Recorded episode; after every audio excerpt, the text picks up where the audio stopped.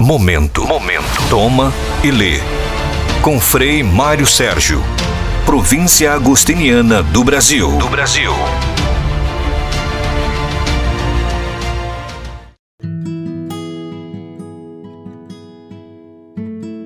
Amigos, bem-vindos. Hoje o tema do nosso podcast será a comunidade.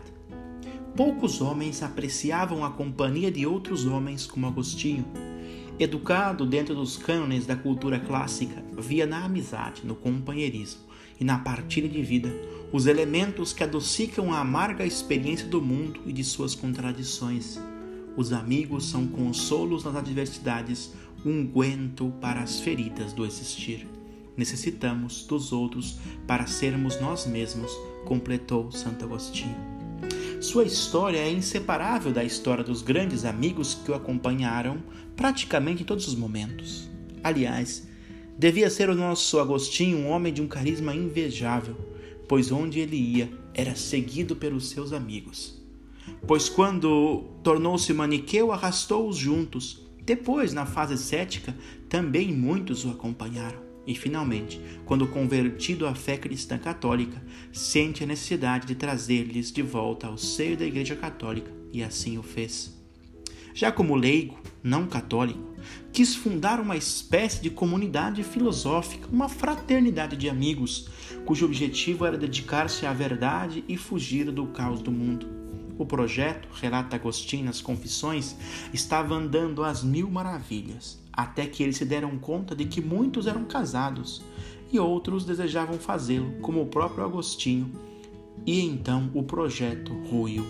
Mais tarde, já convertido ao catolicismo, enquanto espera o batismo, reúne-se em um lugar chamado Cassicíaco com sua mãe, seu, seu filho Adeodato e muitos outros, onde viveram uma espécie de comunidade filosófica.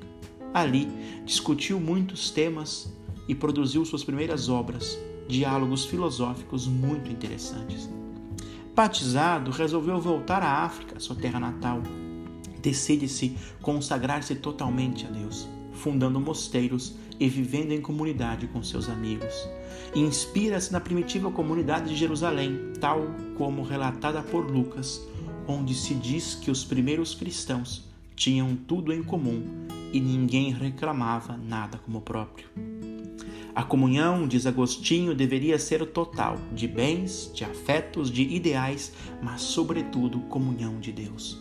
Nesses mosteiros se alternavam momentos de silêncio, reclusão, interioridade e busca pela verdade, com momentos de diálogo, de partilha, de comunhão de vida e de ideais, mas também de trabalhos manuais.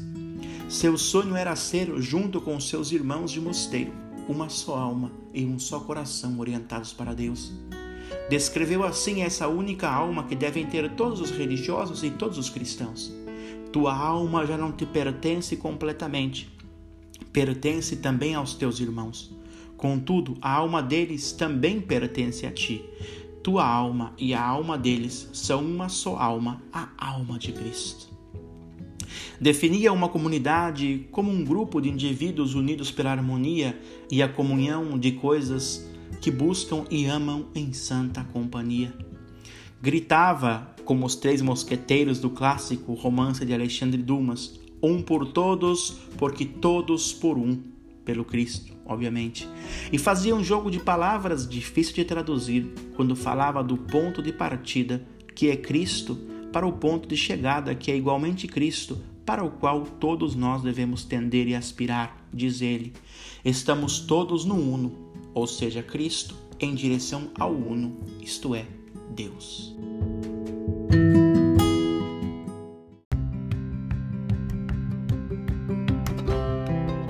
Você acabou de escutar este podcast que faz parte do nosso projeto Toma e Lê sobre a espiritualidade agostiniana.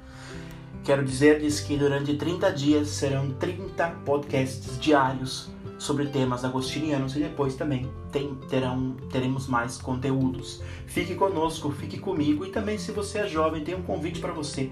Venha fazer parte da família agostiniana, venha ser um jovem de coração inquieto. Nos procure através das nossas redes sociais, o nosso contato.